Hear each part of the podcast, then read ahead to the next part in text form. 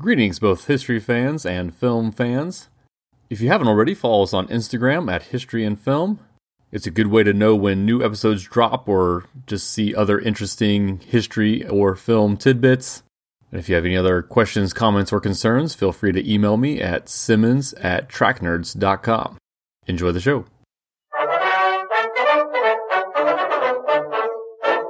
So I've been listening to the audiobook for The Pillars of the Earth, which has come up before because it is about well, okay. So it says it's about the White Ship disaster where the son of of Henry I, Matilda's brother, died. Oh, right, yeah.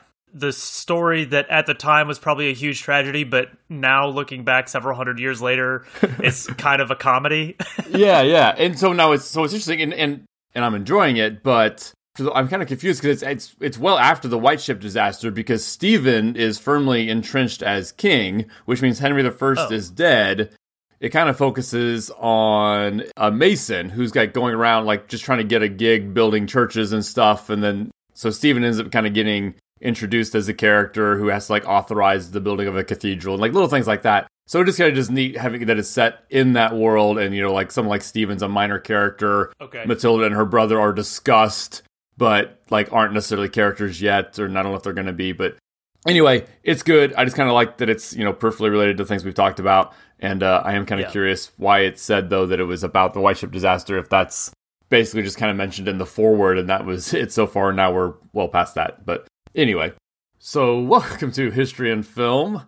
We are breaking down world history. Oh, well, we did world history. We're now doing American history yes. uh, in chronological order, one movie at a time. And we've had a tough go of it as far as finding good movies to start uh, our American history journey. And we really have. I think it's, I, I think I've said this before, but yeah, when we were doing world history, I mean, we, well, I, I mean, you picked like the 50 over 50% of the movies because you picked, you know, the first couple seasons worth, but like there was not many movies that I didn't like actually enjoy. Right, that felt like homework. Right, American history is feeling more like homework. Like there, there were a couple, there, there were a, a, decent number of movies that I was like, oh, these are okay, but I mean, I think Evita might have been the only one that I actually disliked. That's probably fair. Whereas so far, it's been kind of rough, to be honest. It's been kind of rough. yeah, these early American history movies. And I feel like today's movie, 1776, is probably going to fall into a similar category where I didn't mind it and even kind of liked parts of it, but also, I mean, I'm guessing you hated it, if I had to guess. No, so so here's the thing. I thought that this was a lovely movie. Oh, okay, good, good, good, so, good, good. Well, hang on. I liked this movie way more than I thought I was going to.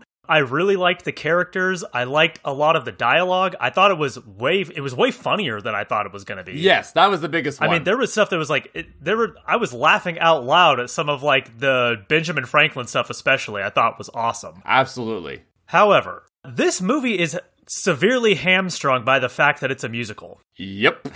if this movie and it's two hours and 45 minutes long. If they just cut out all of the musical numbers, this movie would have been awesome. This it would have been way better. Right, and that that was my my biggest note, and I and I told my mom, who's a big fan of this movie and this musical, I was like, "There's no reason for this to be a musical, and the part that's no. not are not a musical is actually like really good. Yes, it's almost like awkward when they start singing. Now again, it's not yes, it's not bad like Evita's bad, but right. it's just like, why is this a musical? This would actually be really, really good if it wasn't trying to be a musical. I know, I know. It is like the movie builds up in the dialogue and stuff. Like there is, it builds up some momentum. Like it builds up steam, and you're like, oh wow, this is.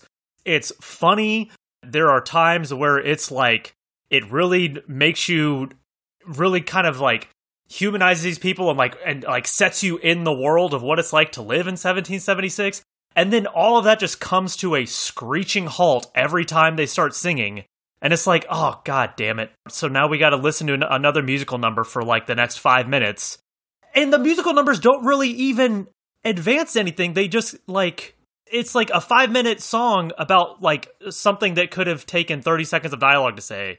And there's no iconic songs. Like we talk about something like Fiddler on the Roof, and right. it's like, oh, that song's from that. Oh, that song's from that. Yeah. I've never heard of none of these songs, and I don't care about any of these songs. Like, there's nothing Yeah. that's even sticks out. Even Evita has the one good song. yes. This has just the most mundane songs of all time. Again, Yeah. they're not bad; they're just unnecessary. So much about this movie is just unnecessary.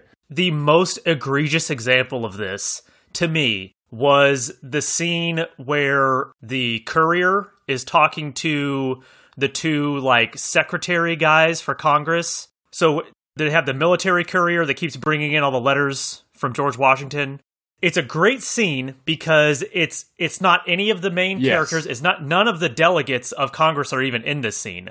It's like the courier who's like this low-ranking military guy Oh, right. and then the the there's like two uh the two guys that you see I forget their names even but they're like the guys that are like recording stuff and like the the, the one guy's the guy who keeps tearing down the calendar day he's just kind of like a secretary kind of helper clerk type guy for, Oh, yep, for the yep. for the congress so it's it's these three guys right. Basically, he works at the building kind of thing. Yeah. Right. So it's these three guys sitting there and like it's such a great scene because it it's none of the it doesn't have any of the like grandiose big ideas of should we be loyalists, should we, you know, the constitution or slavery, like all these big heavy nation defining ideas. It's just these three guys and like the it starts off kind of like funny. They're like, "Oh, let's get some beers or like start have some drinks." And like they keep calling the this kid, this courier, they keep calling him General. Like, "Oh, hey, General, you know, have a beer with us or whatever." Oh, yeah. Then one of them asks this kid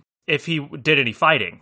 And he talks about, yes, you know, he was in combat. He saw combat at Lexington and Concord and he he like tells this really heartbreaking and like poignant story about these the two guys in his unit that got killed. And then after the battle their moms came out looking for them wondering where they are like when they were going to be home for dinner. And like these two kids were the ones that were dead. And it was like you know that that happened in their in their hometown. And it's like oh man like this is this is really good. Like this is great stuff for a movie. And then the music starts. And i was like fuck N- n- please please god no. Do not ruin this moment with a song. And like the song is fine musically. It's not like you know nails on a chalkboard but it's just it's like i really did not want that to be interrupted with one of the stupid songs. And it was interrupted with one of the stupid songs. If if they did nothing but just cut Yeah, even if they yeah. didn't alter anything else about the movie just cut out the scenes where there is singing. This movie goes up 10 percentage points maybe 15 like Yeah, yeah.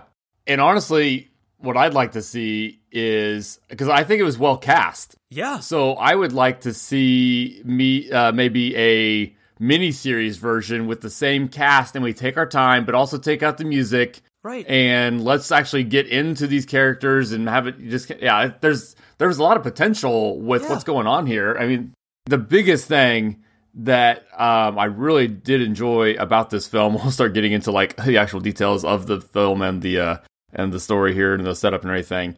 Is just the tone and just Yes. even like because I even watched like some clips again of the John Adams miniseries, and it's so serious, Right. And it's great, but it's so serious yeah and this is irreverent in a beautiful way that humanizes the founding Yeah. fathers in a way that most things don't. right And I found that charming and also even kind of important Yeah. to kind of remind us that these were just guys. They even say that in the film that we're just people. Right It's not like they're going to deify us in the future. It's like, oh, well, yeah and yeah, you know, Frank Franklin just being so funny and so clever. Adams talking all the times about how everyone hates me. And it's almost like a running joke that everyone hates Adams, but it's also kind of historically accurate. And just yeah, it's I know I, I like that. it strikes the perfect balance of like it doesn't shy away from any of the serious stuff for the sake of comedy Right, right. but it's not also like overly dour and serious and like these guys understand that the weight of the world and the you know they're starting a new nation it's like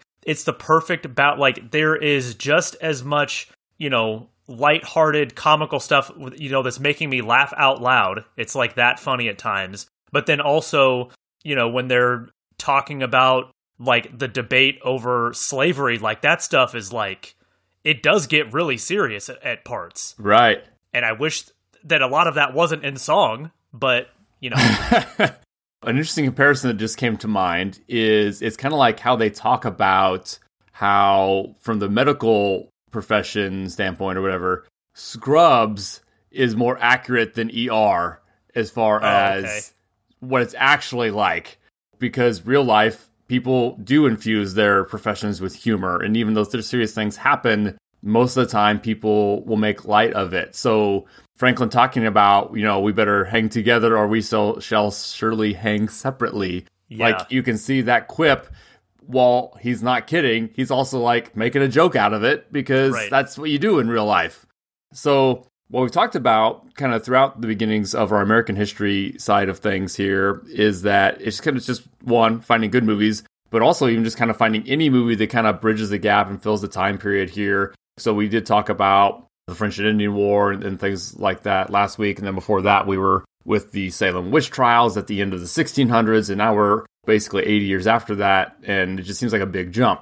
But I do kind of have something that bridges the gap, I think, that we can discuss because it's the life of Benjamin Franklin himself. okay. So let's. I'm going to shift to Benjamin Franklin and kind of use him briefly as our gap bridge to kind of bring everything together and kind of cover that missing missing time period there wasn't really a film about. And b- before you start, can I just ask something? How has there not been a Benjamin Franklin biopic that's been like crazy popular and hugely commercially successful? Right, or even like that John Adams miniseries. I mean, give me that for Benjamin Franklin.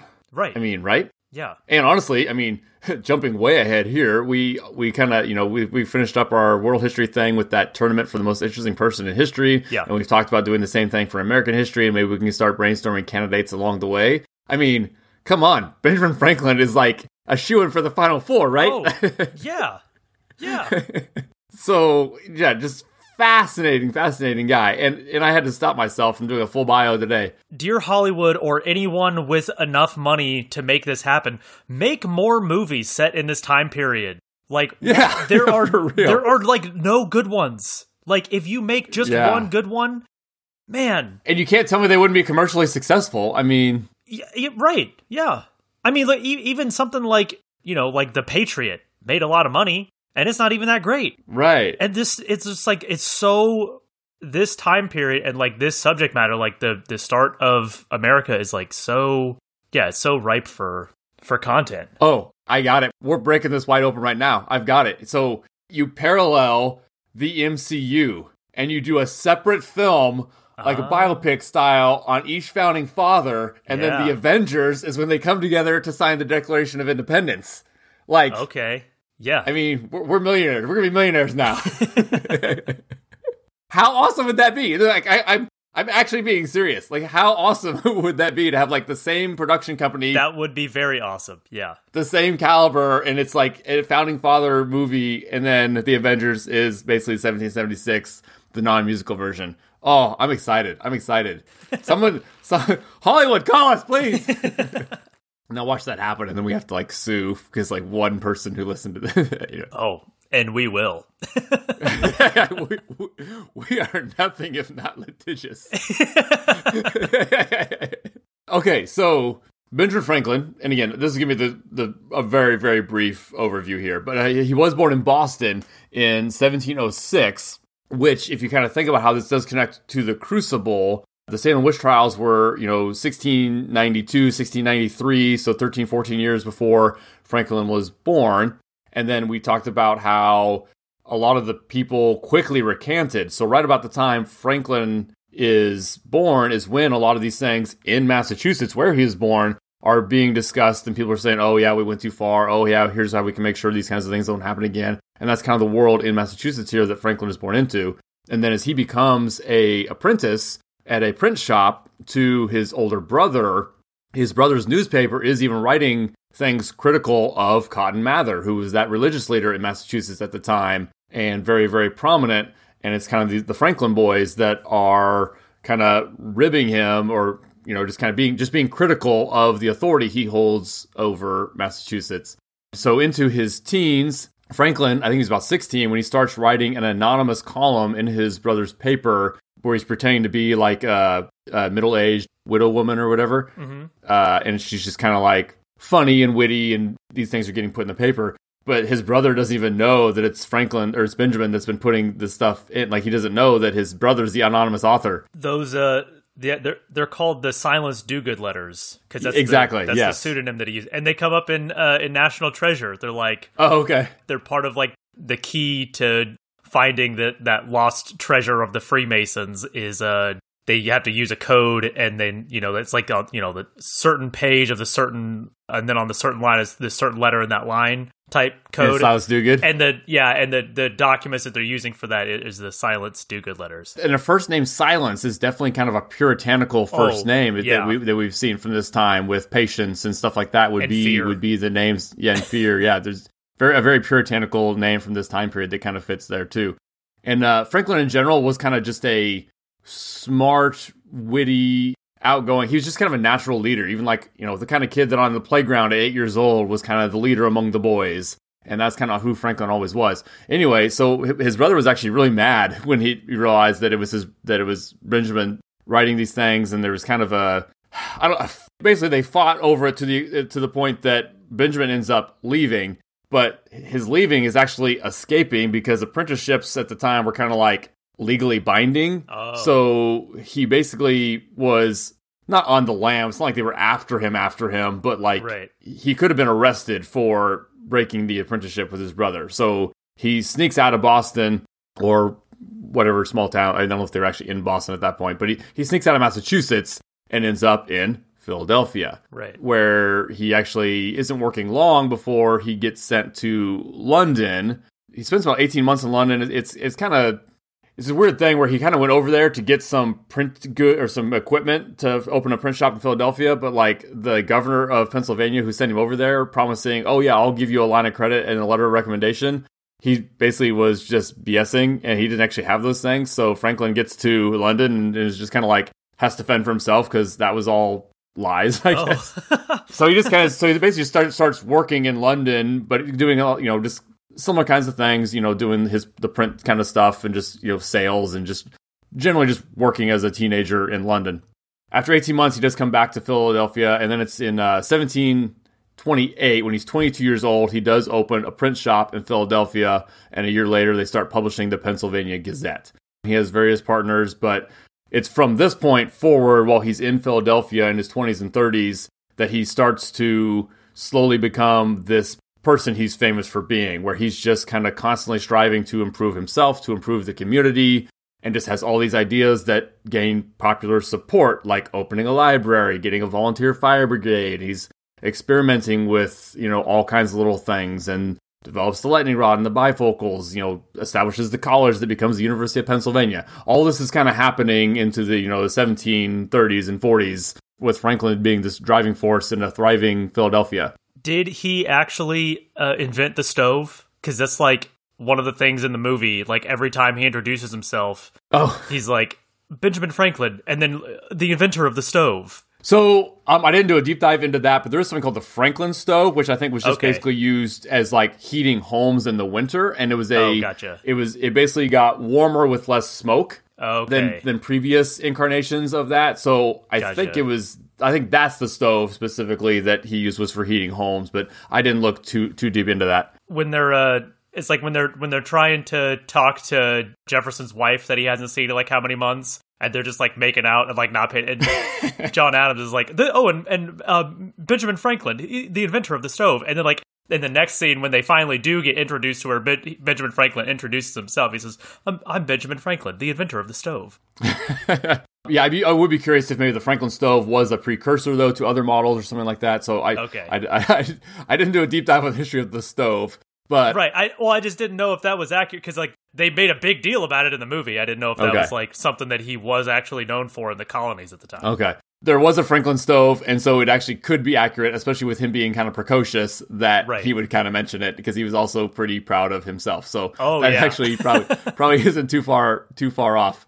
And then he actually, so prior to the revolution, as we get into the 1750s and 60s, he actually spent most of the preceding couple of decades heading into the revolution in Europe, kind of based out of London, as kind of a de facto ambassador for Pennsylvania itself. right So he was actually mostly over in Europe uh, heading into the revolution. But then by the time he gets back to Pennsylvania and I forget the exact years, like 1772, 1773, just kind of right on the eve of the revolution. You now have a Franklin in his late 60s who's this very respected statesman and intellectual who's kind of famous all throughout the colonies. Which again, every, this kind of the stuff everyone kind of knows, but it's just kind of nice to put the uh, put the timeline there together. And then I think too, it's kind of interesting too because when we did world history or a lot of the movies we'll do, it's like something we don't really know much about, and we're kind of getting fascinated as we do these deep dives. Right. We watched 1776, and then I, you know, excited to look into the research, and it's it kind of is just versions of the stuff we've been hearing since we were five. So Right. you kind of do roughly know the story, and I don't think there's any giant misconceptions that we're going to be shattering today Yeah. for an American audience anyway. Right. But I mean, at the end of the day, as we kind of get into the Second Continental Congress here, and we'll kind of bounce around talking about some other things here too, it really is as simple as a bunch of English colonies that we've talked about how those were established over the last 150 years and you know gradually grow in size and safety and security and establishing you know off you know fighting the French and the Indians and just kind of establishing these cities and and becoming more and more thriving as colonies of the British Empire then then become disgruntled when they don't feel like they have accurate representation or control over their own their own lives and feel like they should be autonomous and that like it's it's just kind of what we've heard all growing up and that that is in broad strokes what it is and what we're talking about today. Right. Yeah, so the the the movie today is ultimately about the writing of the Declaration of Independence, but how that also wasn't necessarily a a gimme heading into the 1770s or mid 1770s here despite the frustrations that the the colonists had.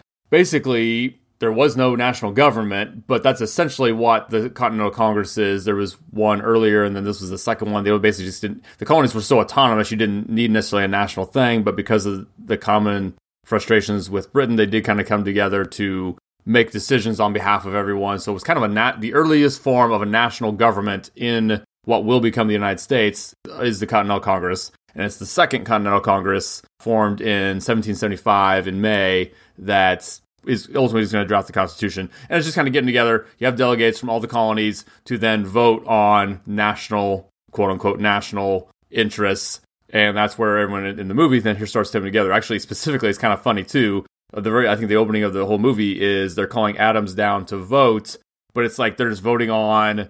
Oh yeah, General Washington Yeah, says that we should make the Rhode Island guys all wear matching uniforms. Like they're voting on kind of mundane stuff like that. And Adams is kind of fed up with it. And it's actually John Adams who is the the main character in the film today. So why don't you launch into old John Adams here? So, uh, John Adams was born in Braintree, which is now Quincy, Massachusetts. And before any of our listeners roast me in the comments, I know that Braintree is still a town in Massachusetts, but the part that he was born in is now Quincy, if that makes sense. Oh, gotcha. Anyways. okay. So he was born in uh, Massachusetts on October 20th, 1735.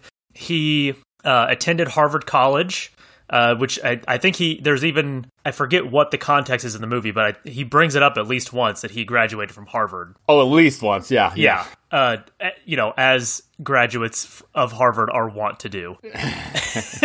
he graduated from Harvard in 1755 and was a lawyer during the kind of the start of the rise of tensions between the colonies and Great Britain. He led an opposition movement to the Stamp Act of 1765, which, without going into too much detail, was basically a tax levied against the colonists by the British Parliament, where the colonists had no representation, that basically said that any time that you print anything, uh, you have to buy a stamp for it, and that stamp, the the money that you pay for that stamp, then goes to the British government, basically. Right. And where it kind of even got excessive, it's just like, oh, you want to publish a newspaper? Well, that newspaper has to be printed on stamped official paper you bought from us. Right? Yeah. Yeah. Yeah.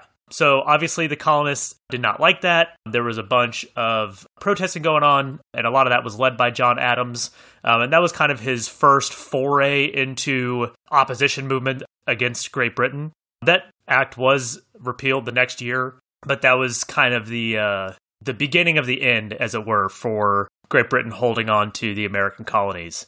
He was, uh, like I said, he was a lawyer. One of his most famous trials was actually for the British soldiers involved in the Boston Massacre. Yes. So, the Boston Massacre was an incident that happened where a bunch of, well, let me, let me back up. So, uh, British Parliament, again, passed another tax law called the Townshend Acts that angered the colonies. It was basically taxes levied on the colonies to help pay for the British government administration in the colonies. But again, the colonists weren't they weren't asked whether they wanted that or not. They didn't get to vote on it. They had no representation in parliament. And so this led to, you know, similar opposition and anger in the colonies, uh, you know, to the Stamp Act in 1765. So as part of these protests, there was a crowd of protesters in Boston that began to kind of harass this lone British sentry. And this mob kind of forms around him. A runner goes, gets some reinforcements, so seven other guys show up. And that just kind of makes the crowd even angrier. And so they start to throw snowballs and ice and rocks at these soldiers and actually challenge them to shoot them. Oh, yeah. like saying, "Oh, what are you, what are you going to do? You're going to shoot us?" And uh, that's that's exactly what they did. So they, in the confusion and the fact that they were, you know, outnumbered by this mob that was throwing stuff at them, they fired some shots. Uh, a couple of them actually fired directly into the crowd, and they killed five people. And that's that's what is known as the Boston Massacre. Well, the soldiers involved were put on trial, and there were like no lawyers that wanted to represent them Right. because they didn't want to be associated with that, you know, as as you can imagine. But John Adams, even though he was, you know, not happy with the actions of Parliament, said, "Well, everyone deserves a right to a fair trial and everyone deserves legal representation." So he represented them on principle, and 6 of the 8 actually ended up getting acquitted. And some people say that that was due to the jury being like heavily made up of loyalists. And also, I guess the prosecution didn't have a very strong case, but nonetheless, that uh, was one of the one of the big cases that John Adams was was known for was being the defense attorney for these British soldiers. A couple of things worth noting real quick then too is so the picture or the what do you call that that big that print there's there's a word I'm I'm I'm missing for what that was kind of called uh, of all the British soldiers lined up on one side firing on the citizens. That's actually you know, kind of propaganda. Like it, it was chaos. Right. Like it wasn't like they were lined up. They showed up, and everyone was just kind of everyone was just kind of mixed in everywhere. And yeah, Right. shots were fired, but it wasn't like this lined up assault. That was part of the the propaganda that was put out at the Right. time. Now, not saying that justifies or that they were justified, but just that it wasn't as it appears in that in that painting. Exactly. And I also wonder too if you can kind of see where we talk about Adams being unpopular. I think it's because he's oh pedantic might actually might be the right word, but he's he's just such a he's so principled and he's going to stand for those principles even if they're unpopular. So even though Right. he doesn't advocate or support what the British you know did in this incident. He's like, yes, but that is superseded by the fact that everyone deserves a, a fair trial. And so even though I don't like it, they're going to get a fair trial. And if no one else is going to do it, well, then I'm going to do it. And I'll be the hated guy because I don't care if I'm hated. I just care about what doing what is right.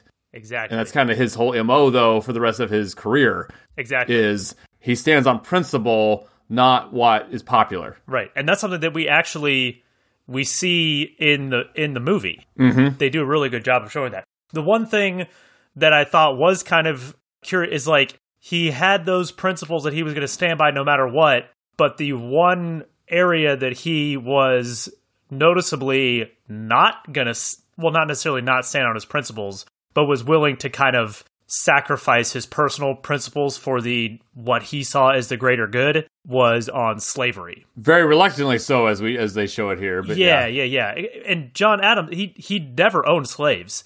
Hmm. He was actually, I think it's like one of I forget the exact number, but it's just like there was of everyone that signed the Declaration of Independence, there was only like a couple, like less than five that owned there or that never owned slaves at any point in their life. Oh, and wow. John Adams was one of them. And he actually he had a moral aversion to slavery.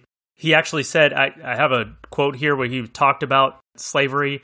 He said, I have, though my whole life, held the practice of slavery in such abhorrence that I have never owned a Negro or any other slave. though I have lived for many years in times when the practice was not disgraceful, when the best men in my vicinity thought it not inconsistent with their character, and when it has cost me thousands of dollars for the labor and subsistence of freemen, which I might have saved by the purchase of Negroes at times when they were very cheap. Hmm. So basically, he said, like, you know, I have never liked slavery, and that has cost me a lot of money, and some of my friends own slaves, but I always thought that it is not good. Right. Yeah, he, he honestly doesn't get enough credit for having that view. And you feel like they kind of just give Right. all the founding fathers a pass and just say, oh, it's the time and they all did. It's like, well, no, not Adams. He thought it was BS when Right. all the rest of them were owning him. Right. Exactly. And it goes to show that even in that time, there were people. It's not like everyone was cool with it. Right. Which I, I'm I'm a big proponent of not assigning like the values of today to people that lived 250 years ago. Right. But at the same time, like you know, when if someone says, "Oh, well, everyone everyone thought it was fine," so like you you know, it's like no, there were people that knew that it was morally wrong. Right. There were people that held that opinion too. Right. Even as prominent as John Adams. Yeah. Right. But John Adams did want to keep it out of national politics because he correctly saw the unity of the new America as like pretty shaky. And Right. basically, he was like, all right, I think that the unity of this new country is more important than my personal aversion to slavery. Right. It's also interesting if you think about when we talked about Amistad back probably in the second season, 2018 or whenever, and it's his son, an elderly Quincy Yeah. Adams, John Quincy Adams, that is kind of the well, actually played by Anthony Hopkins, I think, and kind of mm-hmm. gives a famous speech to the Supreme Court. But it's just kind of interesting that it was his father was one of these early opponents uh, of slavery. So I just kind of tying everything together. Yeah. So going back in 1774, like you said, that's when the first Continental Congress was formed. John Adams was one of the members, uh, one of the representatives from Massachusetts, and he started to get more and more, uh, started to become more and more a proponent of independence. The battles of Lexington and Concord happened in 1775, uh, April 19th, 1775, which is kind of the that's seen as basically the start of the Revolutionary War, even though there was no, you know, formal declaration of independence. After April 19th, 1775, that's when you have the Continental Army fighting battles against the British Army. Yeah, and this gets a little complicated. We're going to break down, I think, the military side of things here in a bonus episode. Right. But yeah, basically, the the fight for independence is kind of actually kind of separate from the revolution. So you have this fighting of the revolt of the colonists, and then that actually begins like a year before the declaration is actually signed. So basically, we were going to be Right. fighting them anyway, and then it's Right. basically become a separate question if during that fighting we should just decide to be a separate thing, or if this fight is just for our own rights within the British Empire. And so it's all kind of complicated and almost two separate things. Yeah. Right. And I think that that's something that is not necessarily known or well understood by a lot of people. It's like when the fighting started, it wasn't a fight for independence for a long time. Yes. There you go. It was basically a fight over grievances, and then it was like, oh, okay, if we're successful in this fight, what do we like? What do we want? Do we want just better relations with Britain? Do we want to be fully independent? That's kind of the big, Right. the big debate that's happening here in this movie. right. I think the Boston Tea Party was 1773, just to kind of Yeah. give more things on the timeline. Yeah. Right. So in 1776, he publishes a paper called Thoughts on Government, which basically just kind of outlines his ideas for what a republic Republican government should look like. And that it was, you know, it was, it was really popular and pretty influential in the formation of the the new American government. He was, like we see in the movie, frustrated at the slow pace at which independence was adopted. Basically he was kind of like frustrated that everyone else couldn't just like get with him on the principles. He's like well if you just look at it like principally independence is the best option. So why can't everyone just like get on board? Why is it so hard like why is everyone so wishy-washy about it? Why is everyone being so scared about declaring independence? Like let's just do it already. Right. When the more common sentiment was that we are British subjects, we have a king, and we're just over here. And it's, Right. it's. I think it's easy again with our modern. We know, we know we're part of the United States, and we know how this kind of plays out. But it's easy to forget that that wasn't necessarily common, or also people might have been scared. You have British soldiers walking the streets everywhere, and it's literally treasonous against your king to have these ideals. Exactly. And so, yeah, and so Adams was definitely, again, a guy who wasn't afraid to be unpopular. right. Well, and and even like there were a lot of people who kind of wanted to wanted to hold this middle ground. Um, I think it's it's shown pretty well in the movie, like when he's talking to the that delegate from Maryland, and he said, "So if we're successful in our fight, would would you want to be independent?" And he says, "Well, I suppose." It, he says, "No, no, no. Yes or no? If we're successful in our fight, would you want to be independent?" And he says, "Well, well, yeah." And he's like, "Okay, then like get with independence. Let's declare independence. If that's how you feel, then let like don't try and sit on the fence and wait and see one way or the other. You know, after the Right. outcome, then decide. Like, no, we gotta we gotta get on independent. And he also makes a good point. Like, declaring independence is also going to be a huge motivator for the Continental Army. If all of a sudden they're not just fighting for this nebulous idea of just a better outcome, whatever that might be, if the idea is they're fighting for the independence of their own country, Right. then that's like a, a way, way bigger motivator. So even though he was a big proponent of independence, he didn't necessarily want to be the one to propose a resolution in Congress because he thought that if like it, he was so kind of unpopular and disliked personally by the other delegates that he was worried like oh that like they might just vote against it because it's me like of course i'm gonna propose independence so he if someone else will do it Right, and it's a massive running joke throughout the entire movie. Is isn't there even a song about how they hate Adams? like yes this is this is nonstop. Yeah, I have a I have a quote about it at the well I'll, I'll bring it up later because it's it's it's in reference to something else but yeah so so basically he was kind of trying to work behind the scenes to get some other people to kind of you know shoulder a little bit more of the weight of pushing independence because he knew that he was kind of annoying to the other members of Congress so it was he did end up um, writing the preamble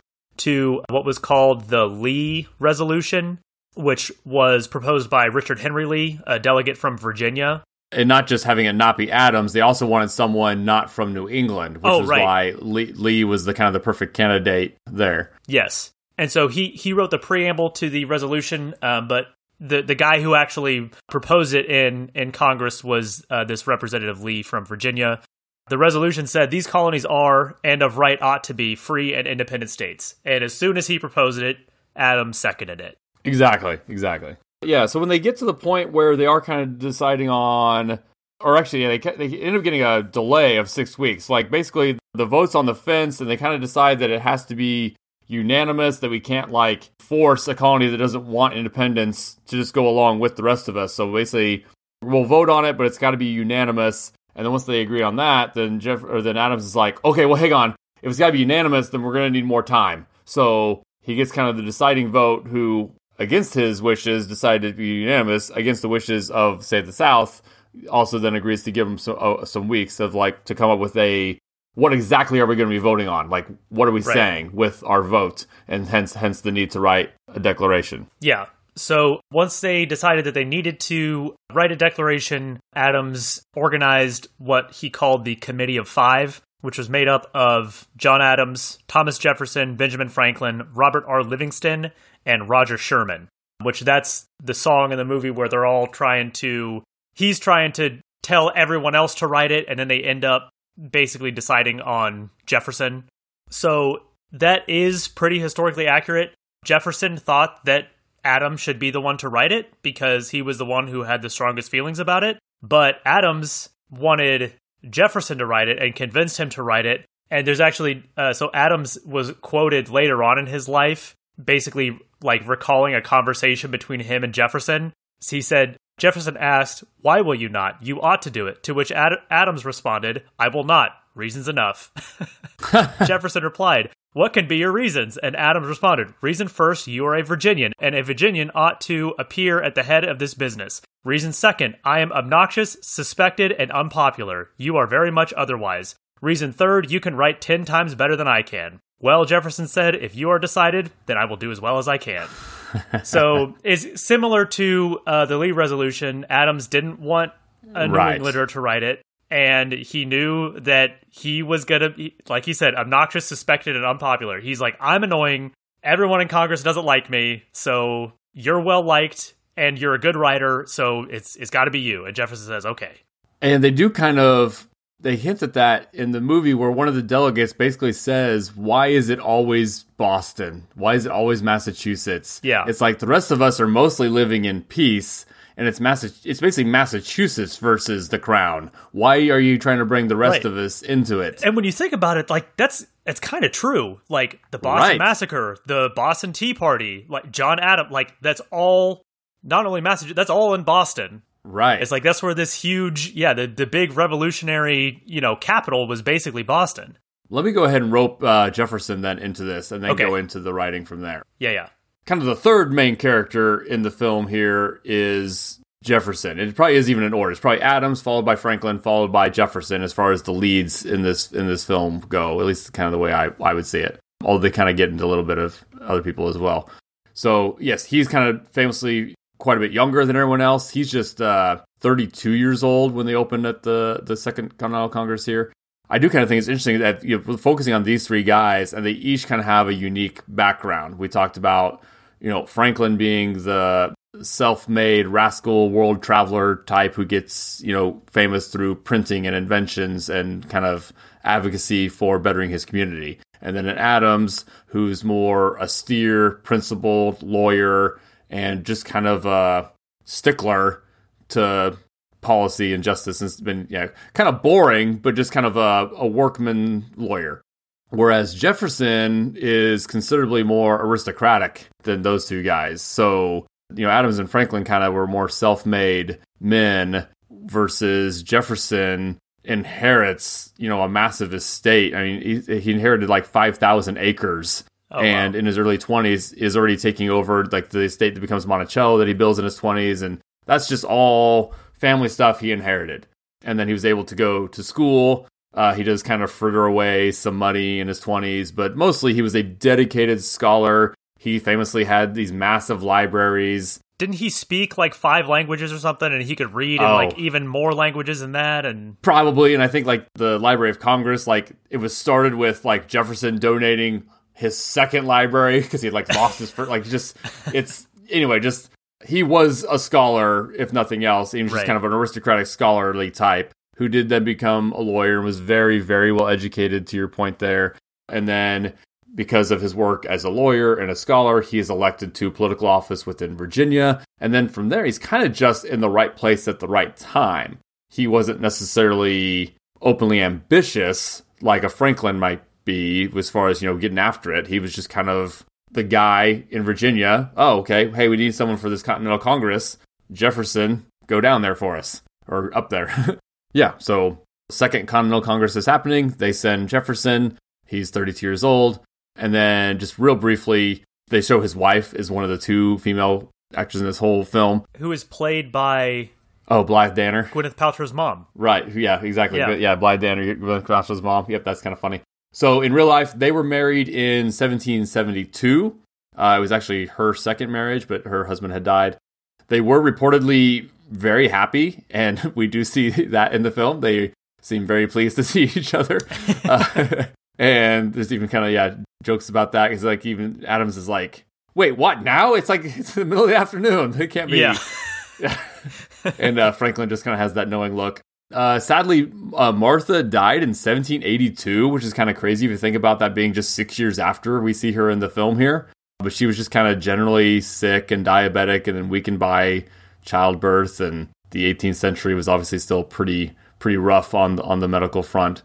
That's really all I had I had about Jefferson, but that's just kind of what gets this well-educated young man from Virginia in the right place at the right time to be asked to then write the Declaration of Independence, or at least kind of be the be the lead writer uh, of that committee, and that kind of just becomes the process that we're all kind of familiar with, I guess. So Jefferson did end up writing the Declaration, and just like we see uh, in the movie, there's uh, a lot of debate as far as the wording and what should be left in and taken out, and a, a lot of it, Adams and Jefferson had no choice but to concede because it's like pretty much if they gave pushback, if they give too much pushback, then the delegates that wanted you know, whatever thing taken out of the Declaration would just say, okay, well, then we're not going to vote with you for independence. And independence is just crushed. And now, okay, so that is how they portray it in the film. And I'm, I'm actually a hair confused to what extent that is accurate. And only because I say that because one one of the things again, this is just on the Wikipedia article about the movie and historical accuracies inaccuracies, and it was saying that those were separate. So like they did vote for it to be removed ultimately, Uh-huh. but that so basically the movies maybe uh, dramatizing things that were already decided. That the independence vote was completely separate from the moving removing the slave clause within it. Oh. so the movie makes it sound like it, the independence is depending on the slave thing. And it sounds like ah, those are kind of separate. Like, yeah, they insisted it had to be removed, but they were already on board with independence. Does that make sense? Right. That the movie is probably being a little bit disingenuous with that. Yeah, yeah, yeah. It, it wasn't. Yeah, it, it wasn't a uh, a like down to the wire at the same time thing like we see in the movie. Right, right. It, it was heated, but not necessarily as dramatic as the movie makes it. Yeah. Which I I actually that was a, another note that I had about the movie specifically was the way that they handled the debate over slavery. I thought was actually decent. Yo, yes, yes. I did have some issues, but like when he first brought it up, I was like, "Oh, here we go. We're gonna have you know the guy from the South say that slavery's good." And then the Northerners are going to say slavery's bad, even though they all had slaves too. right. But they didn't.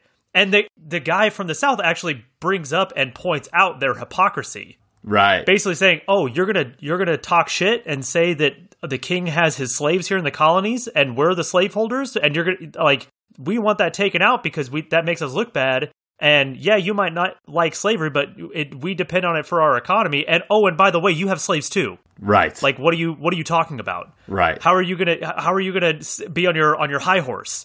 exactly. And uh, which one of one of the issues I have with this though is Thomas Jefferson being like, "Well, I freed my slaves," and it's almost framed as like, a, "Oh wow, what a what a good guy." It's like, yeah, but you had him in the first place, right. And that's I think it's another inaccuracy. He had not as of this time in real life. He does it Right, like later yeah. on his deathbed. Yeah. exactly. Yeah. Yeah. So it's like that. I thought was kind of silly, but the way that it the debate kind of played out in the movie, I thought was actually handled relatively well, especially for a movie that came out in the seventies. True. So, um, the Declaration of Independence was approved by Congress on July 2nd. I think, is it like the final draft was written on the 4th? That's why it says on the one that's in the archives in Congress, July 4th, 1776. Yeah, basically, I think on the second is when they all agreed on independence, Right. which is why John Adams thought that that would be the date that would be Independence Yes. Day.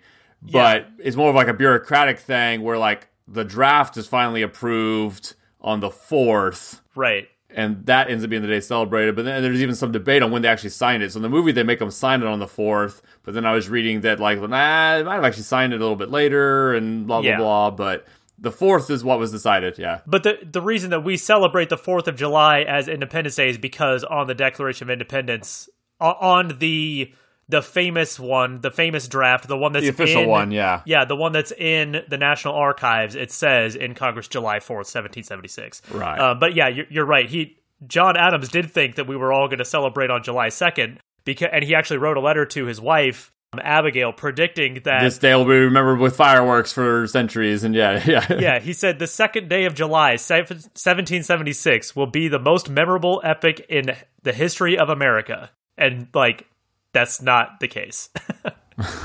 Anyways, yeah, so just some other. I have some other stuff about Adams' post declaration. He was uh, kind of a de facto defense secretary for the Continental Army, even though like there wasn't that position.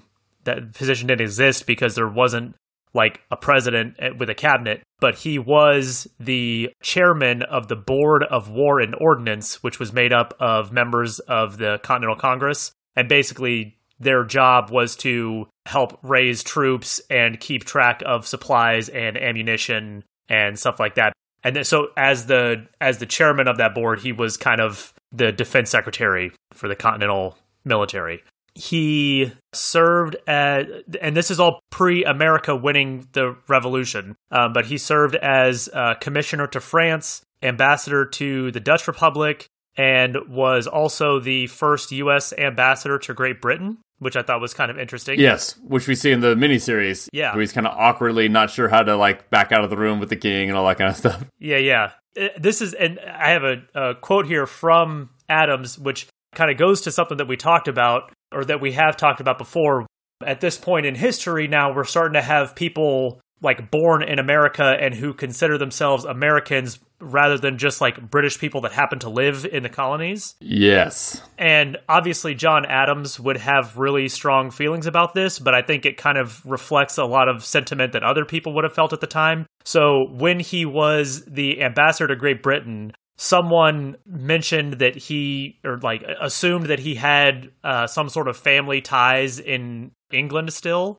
And Adams' response to this person was neither my father or mother, grandfather or grandmother, great grandfather or great grandmother, nor any other relation that I know of or care a farthing for, has been in England these 150 years, so that you see I have not one drop of blood in my veins but what is American. Oh wow, man. Basically, this guy, Adams told this guy, like, hey, check yourself. I do not care about any British people. I, no one in my family's British. We're all Americans. We have been for 150 years. and again, it's always kind of interesting too, where, where I've talked about before, where in an American identity, you do kind of see this, you know, these 1770s as the beginning, or then the colonies before that as the beginning of our nation and our cultural identity.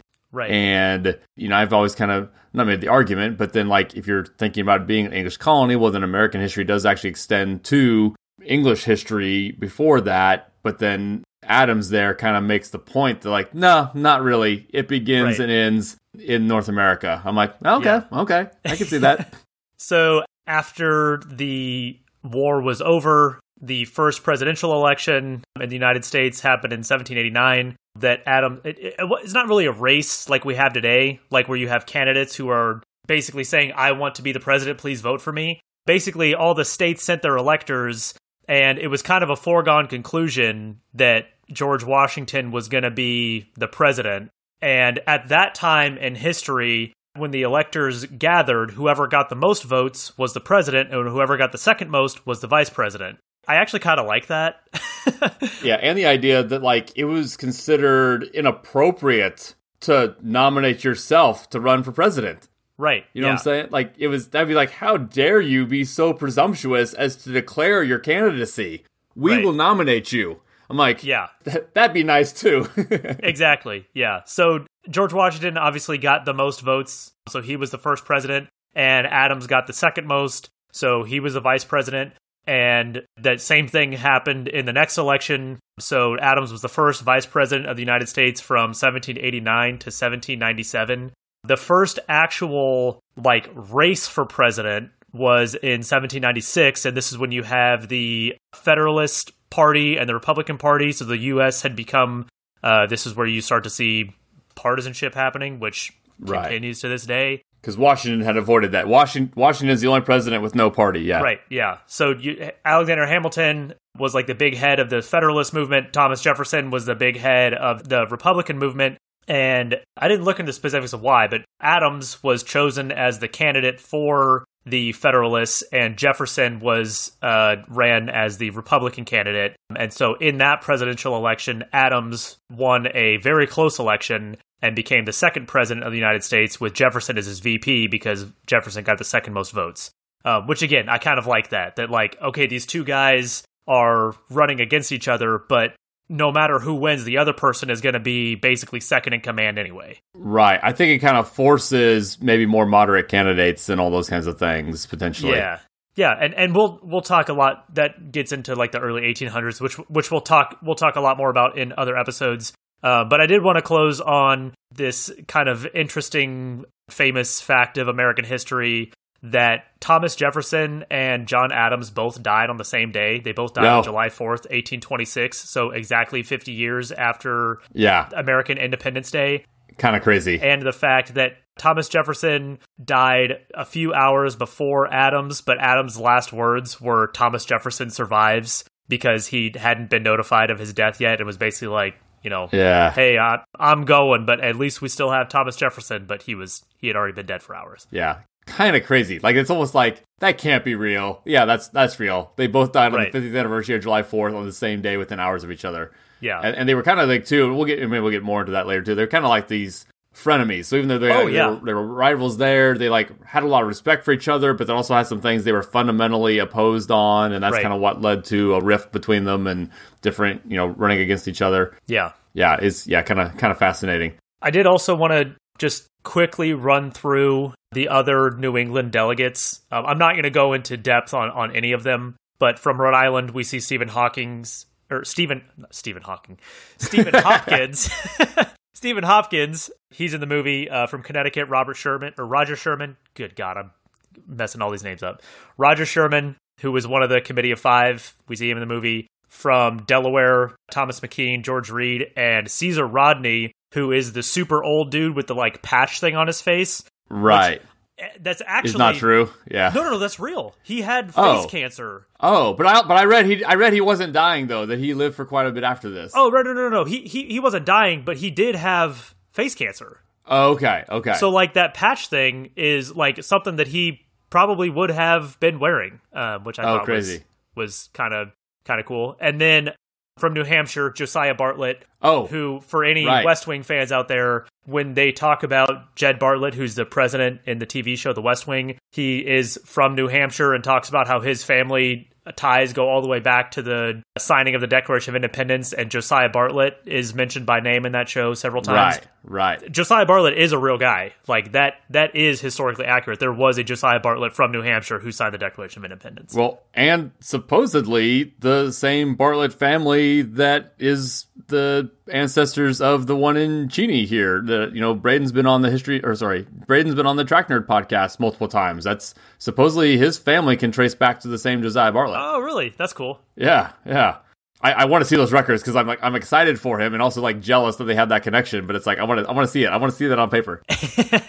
I'll just send this send this episode to Braden to remind him I want to see all that. no, I even like when we initially started breaking down this movie or talking about this movie, I kind of wanted to. I mean, I feel like it'd be appropriate to do a deeper dive on everybody or on all 13 colonies, but then you start to realize that like that's going to be overwhelming, right? And I'm proved correct in the fact that we've been talking for over an hour, Yeah. and we haven't even begun. So yes, in my mind, we're going to have kind of different delegates here. I do want to mention, though, I do think it's important to talk about at least what what the 13 original colonies were because it's not necessarily what you all what everyone thinks so because new england wasn't as many colonies as it is states today because notably there was no vermont yet and there was no maine yet Right. so even though those that territory was kind of New England, why should I say that? Vermont was considered part of New York, although New Hampshire kind of disputed that. So it was actually Vermont was kind of like almost disputed territory between uh, New Hampshire and New York, but was considered part of New York.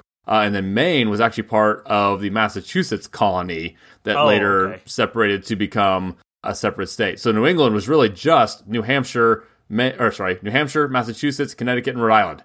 Those four colonies were New England.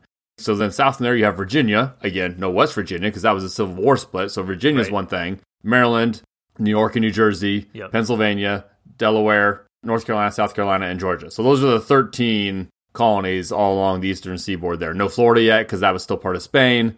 And then everything else kind of along the coast. Oh, I forgot to mention uh, also from New England, John Hancock. Oh, The most famous signature on the Declaration of Independence. Yes. he's from Massachusetts as well. Yes. and he was he was actually the president of the Congress, right. like we see. Yeah, That's what I didn't realize. I didn't realize how prominent he was at the Congress. He was essentially the president of the Congress in the sense Right. that he was the one running the meeting. He was the person Right, in yeah. charge of the meeting. Was John Hancock, who then they show in the film signing first. Then they kind of joke that it's a Yes. big. You kind of you kind of get the famous quotes from John Hancock within the film then as too, and that was actually a really cool way they did that. And I actually even kind of liked how he was portrayed as Mm-hmm. he was for independence and basically told Adams, Right. "I'll do whatever you say," but also was trying to be impartial and correctly run the meeting properly. Like he was trying not to Right. let his bias show. He's like, "I want it to lean this way."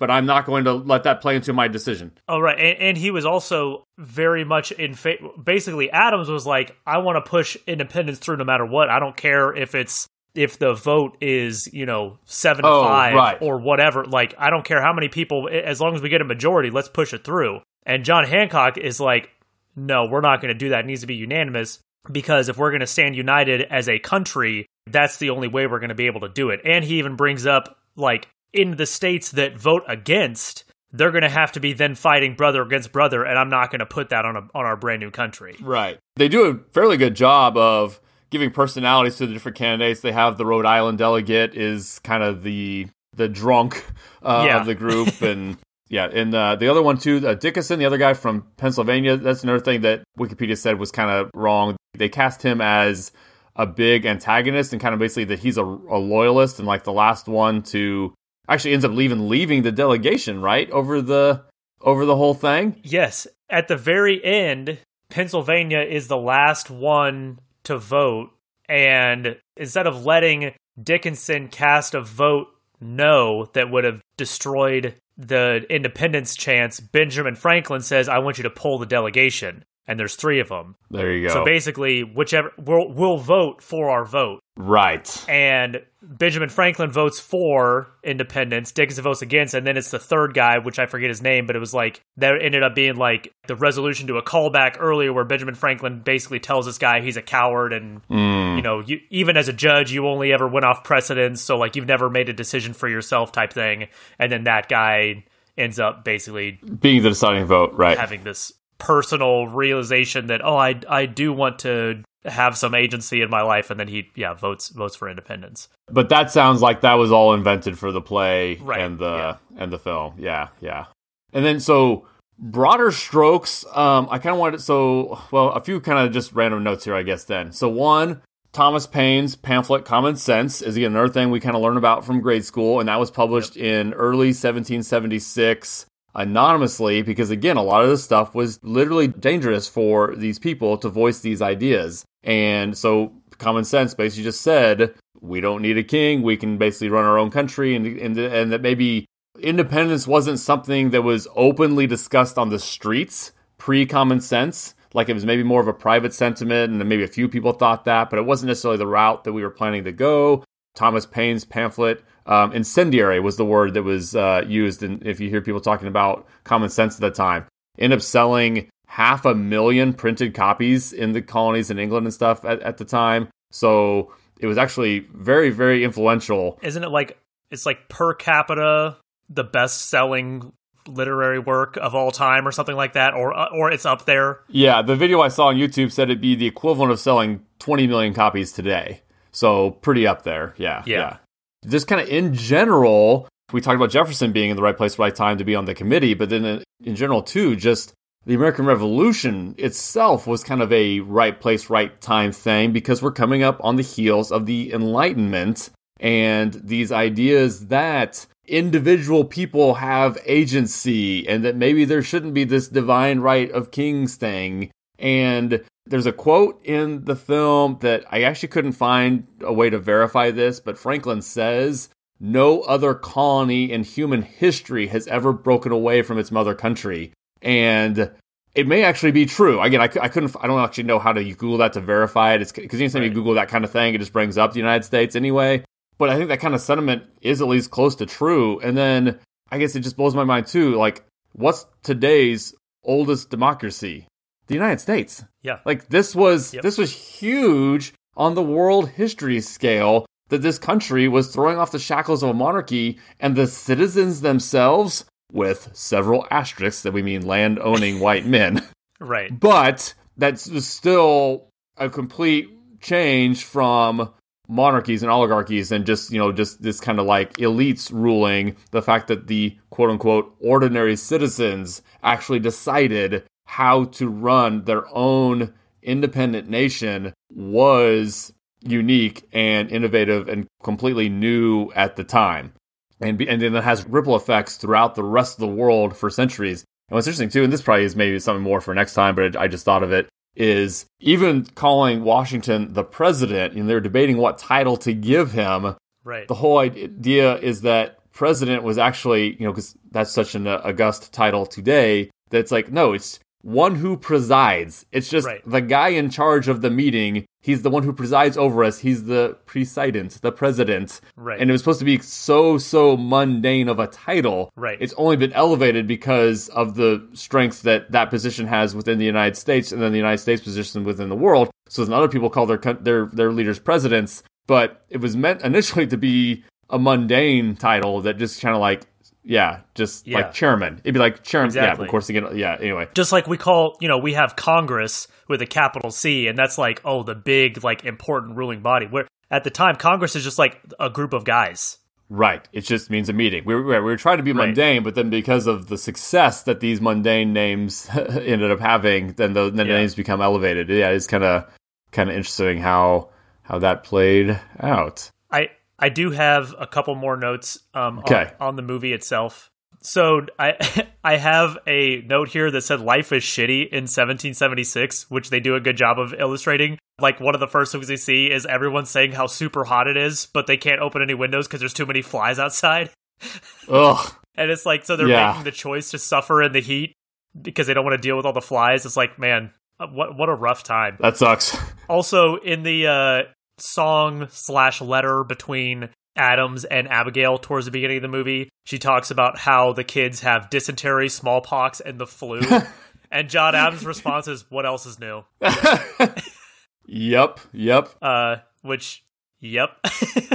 and then, oh, something that I thought was funny is like how hard up these people were for like entertainment when the fire wagon is going by to like go put out a house fire. Everyone's like running behind it and is like, "Ooh, cool, the fire wagon! Like, let's go see what what they're up to. Like, let's follow it. Let's see go go see whose house is on fire." And it was like an entertainment thing for them was to follow the fire wagon, which I thought was funny. And then finally, I have something. I it, this is kind of out of left field, but it's something that uh, I thought was interesting. So in the song where all of the conservatives are singing, you have that group of delegates that are the conservatives. They're like the kind of basically what we would consider like the super capitalist guys. Mm. Basically talking about how great they are because of how much gold and money they have.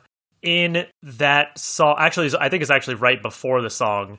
Dickinson addresses something that is something that I've seen addressed before where people, and this kind of goes to just in general, people on the political left are sometimes confused about why there are so many poor people or you know people in lower economic classes who are conservative despite the fact that conservative policies hurt them financially Okay. Yeah. Whereas if they were if they were more aligned with the political left, they would materially benefit more. Which I, and I know that conservatives' argument for this would be like, well, you know, maybe directly a benefit, but in the long run, you know, the conservative viewpoint, you know, benefits everyone more. But that's you know whatever that that could be. It's a whole, a whole bunch of mess of stuff that I don't want to get into. But Yeah. you know, they, they say, well, why, why would basically, why would you vote for people who are so conservative when if you voted for people who are more on the left, you could get more material benefits kind of, you know, right away? And Dickinson's response to this kind of issue being brought up is he said, most men with nothing would rather protect the possibility of becoming rich than face the reality of being poor. Is that in the film or just something he said in real life? That's something in the movie. I don't know if he really said it Oh. in real life. In the movie, he says that though. Okay, I missed that. Okay. Yeah. Yeah. but I just thought that that was kind of an, an interesting idea that was brought up and not really even dwelled upon that much.